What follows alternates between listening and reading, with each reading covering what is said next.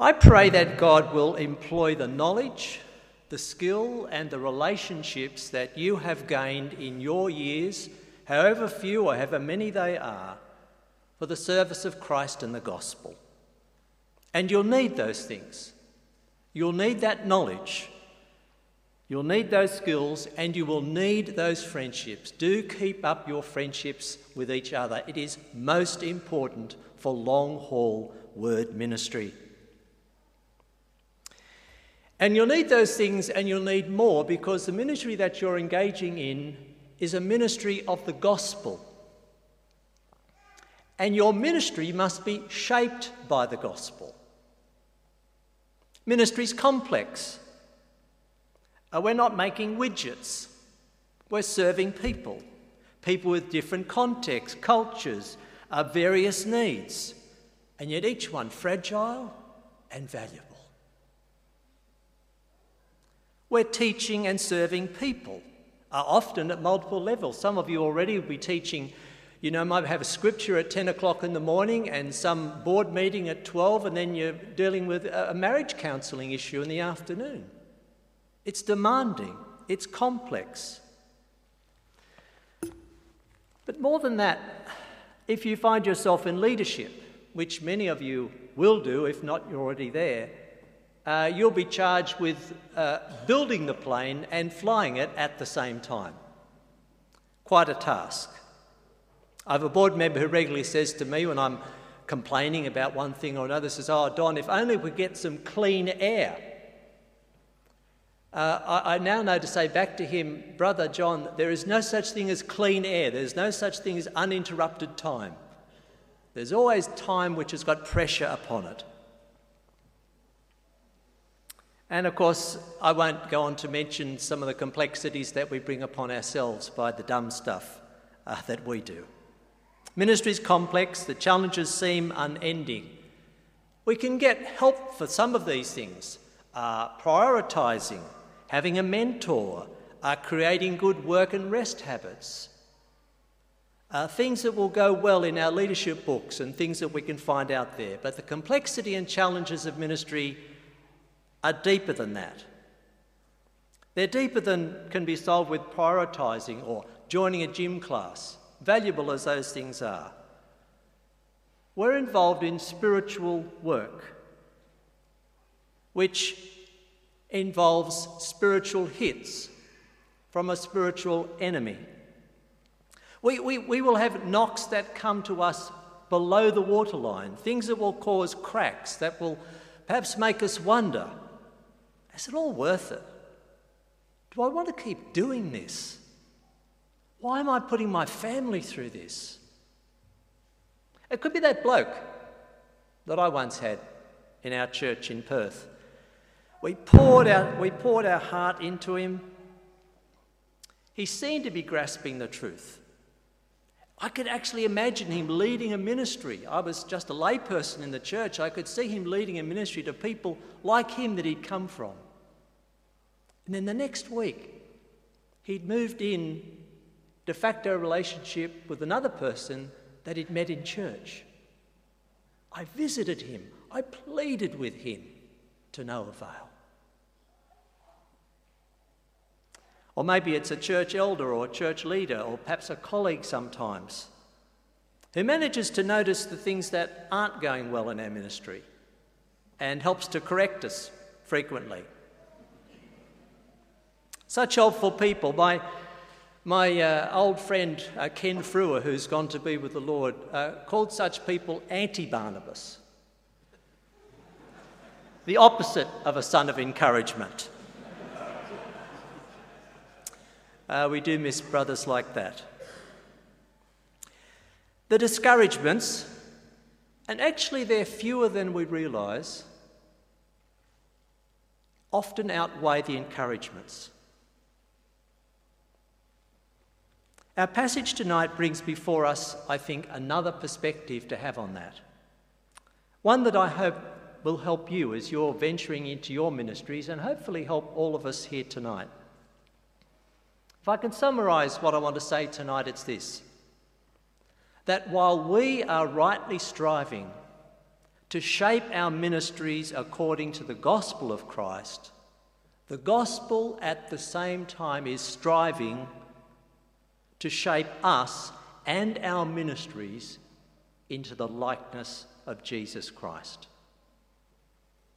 I want to gather our thoughts under three verses from our passage tonight. I have it with you, it's in the outline. The first verse is the first one I want to talk about, verse 1. Therefore, since through God's mercy we have this ministry, we do not lose heart. First thing we must see is that gospel ministry is a mercy of God. Our service of the gospel does not start with us, it does not depend upon us, it will not bear fruit because of us. It is always, ever, and only a merciful gift of God, which He can take away as well as give. It is, as Paul says in chapter 3, a ministry of the Spirit, not of the letter. It's a ministry of regeneration, of transformation of people as Christ's death for us is applied to our hearts and we are transformed by his Spirit. And then that is applied to the lives of others as we see them transformed. The very nature of the gospel tells us that the effectiveness of our ministries does not and cannot depend upon us. It lies outside of us. All we can do is make it ineffective, perhaps even dangerous, by changing it, diluting it. It is God who must open eyes to the glory of His Son as He's presented in the Gospel, eyes that are presently shut tight by the evil one, the God of this age. As He says in verse 6 for God, who said, Let light shine out of darkness, made his light to shine in our hearts, to give us the light of the knowledge of God's glory in the face of Jesus Christ. Only God can do it. There's a number of things we could draw out of this. I'll just take one. If gospel ministry comes from God as a mercy of God, it depends upon God, then we must depend upon God ourselves and not upon ourselves. Uh, many, many years ago, a minister, uh, when uh, Athena and I were in ministry in Earlwood Parish, uh, where we were for 10 years, uh, there was a minister in a place called South Liverpool uh, who'd come back from overseas and was a bishop, and his name was Dudley Foord. And he began arranging what were called then quarterly prayer gatherings. It had a longer title about rejuvenating the church and reaching the lost and such things as, as Dudley was wont to give. It was a simple program. There'd be a welcome, there'd be a Bible reading, there'd be a talk like I'm giving now, and then there would be open times of prayer, and then there would be a song at the end. And Earlwood was chosen as one of the places where one of these gatherings was held, so I felt quite chuffed. But I did feel to myself as a bit old hat. You know, it's kind of like, you know, we're in the late 1980s now, like just before all you were born. Um, how wrong I was.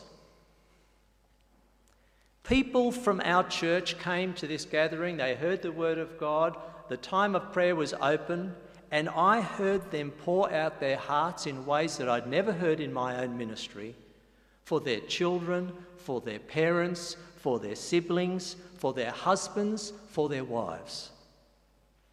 They had such compassion and pain for the lost because they knew that only God could do it. So I, I, think my encouragement is to us today is let's be careful in our data gathering and planning and goals that we're not making prayer an add-on. Rather, let's proclaim, meditate upon the wonders of Jesus Christ, beholding his glory in the gospel ourselves, saying again to him how much we need his mercy, and then allowing his mercy to shape our ministries and our hearts. So that's verse 1. The next verse I want to take our attention to is verse 7. But we have this treasure in jars of clay to show that this all surpassing power is from God and not from us. Now, I want to put it out there that I think it's a rather risky venture to entrust a precious, life giving gift to fragile, garden variety human beings like us.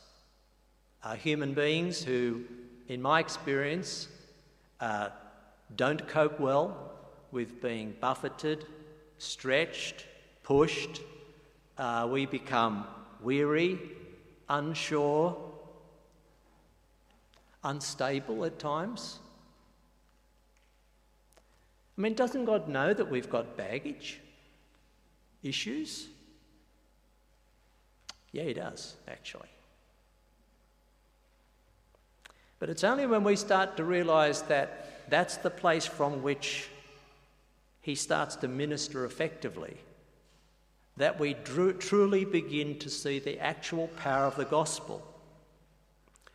That His power at work in us will only become evident to us and to other people at the moment of weakness. We often think that the gospel is like a turbocharger on a car. Now, I know that they're going out with electrical vehicles, so just bear with me for a minute. So, turbocharger, it's a way by whereby the exhaust gases are fed back into the engine and it speeds up the actual combustion and gives more firepower to the car. Uh, if there are any motor mechanics here, just don't talk to me afterwards, all right? but in other words, we think that the gospel is going to give us a bit more oomph a bit more power to get up that hill. That's not what the gospel is.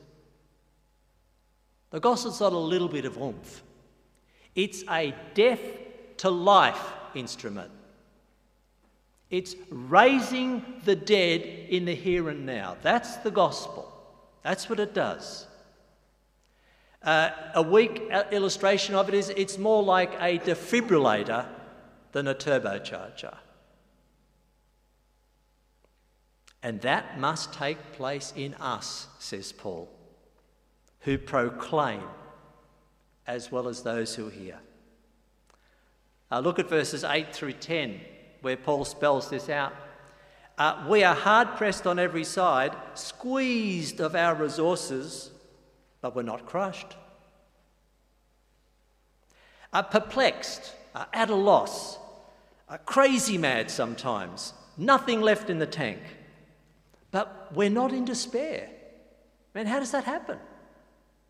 Persecuted, isolated, picked on, oppressed, slandered, mocked, but never abandoned, never on our own. Struck down. We hit the floor. It does happen. You might call it burnout and you might have medical reasons for it, but it's not just going to be that. It's that spiritual hit under the waterline. But we're not destroyed. We get up again. You just can't kill these Christians off. They just keep bouncing back, according to Paul. That's what he's saying here. Over and over again. And yet, if we're honest. It's a bit scary, isn't it? That list, especially the first line of each one crushed, despair, abandoned, destroyed. Um, mums and dads might be a bit worried here tonight to see their son or daughter going across the stage, if that's the list. And it is scary at one level from a human point of view. I mean, look at verse 10. We always carry in our body the death of Jesus. Now, I'm pretty sure, and we heard a lot of people who are in jobs and going into employment, all of them fantastically exciting. I'm pretty sure that none of the jobs that the new graduates have been applying for had the following criteria, all of them.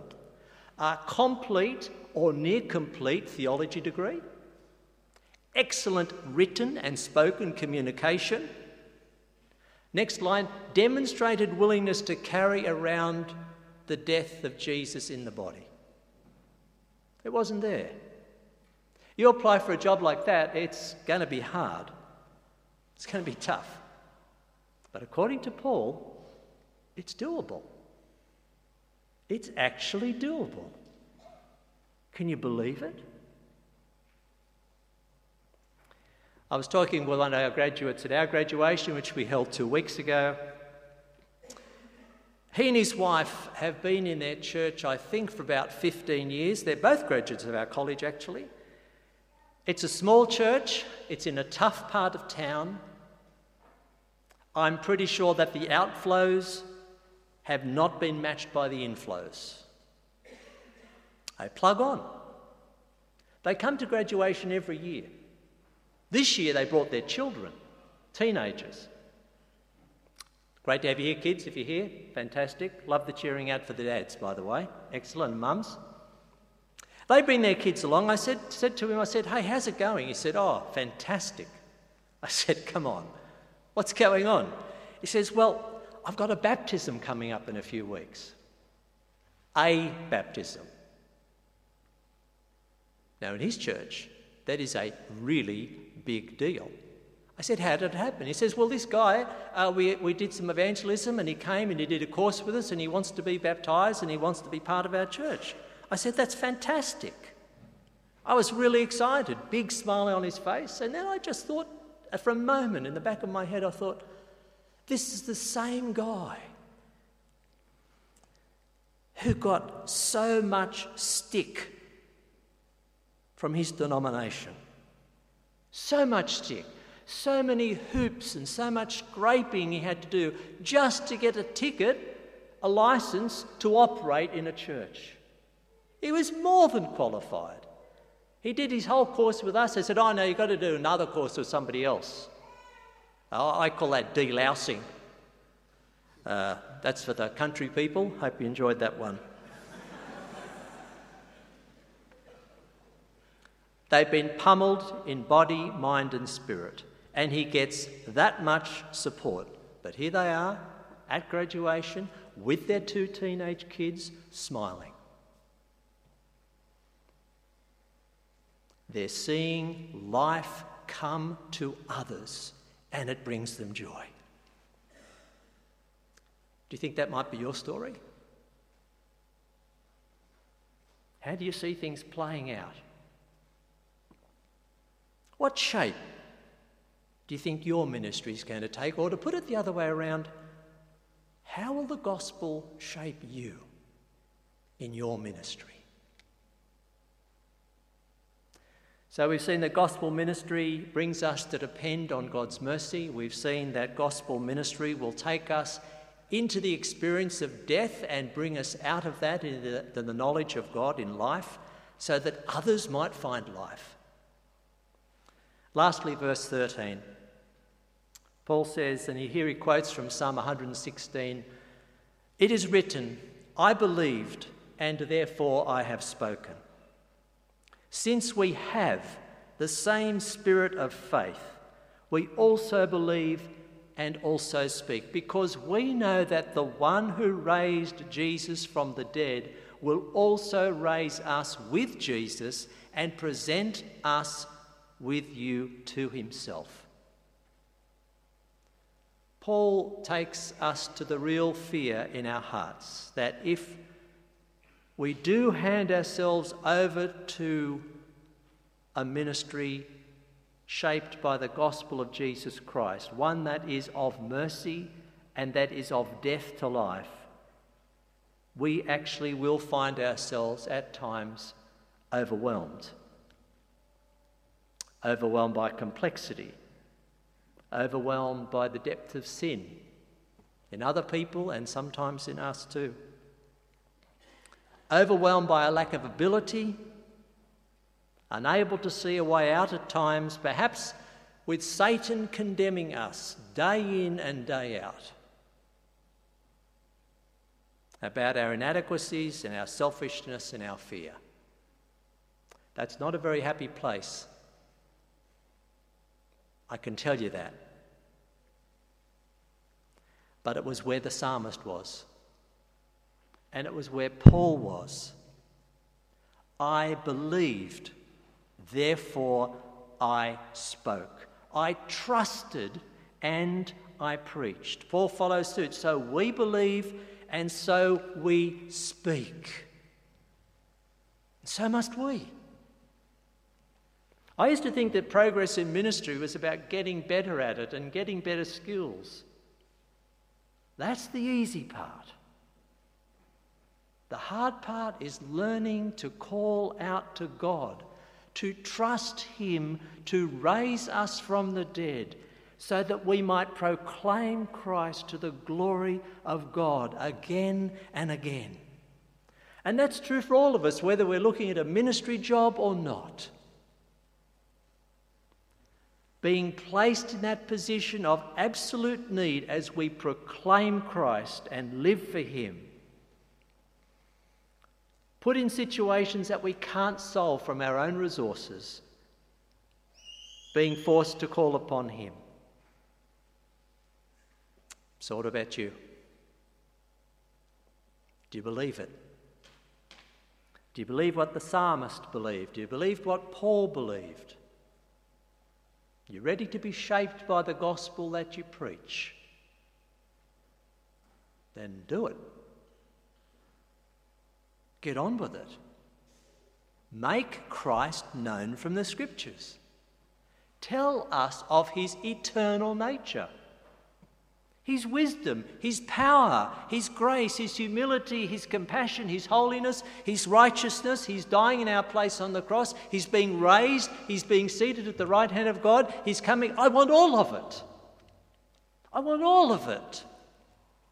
And then tell us again. Know that that will change you and challenge you, but please don't stop doing that.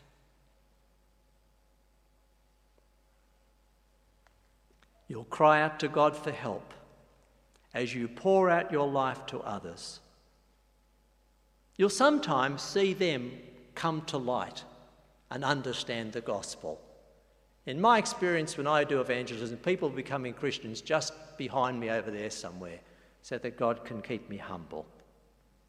But keep at it and keep at it and know that God will continue to strengthen you by His grace and by His Spirit as we proclaim His Son.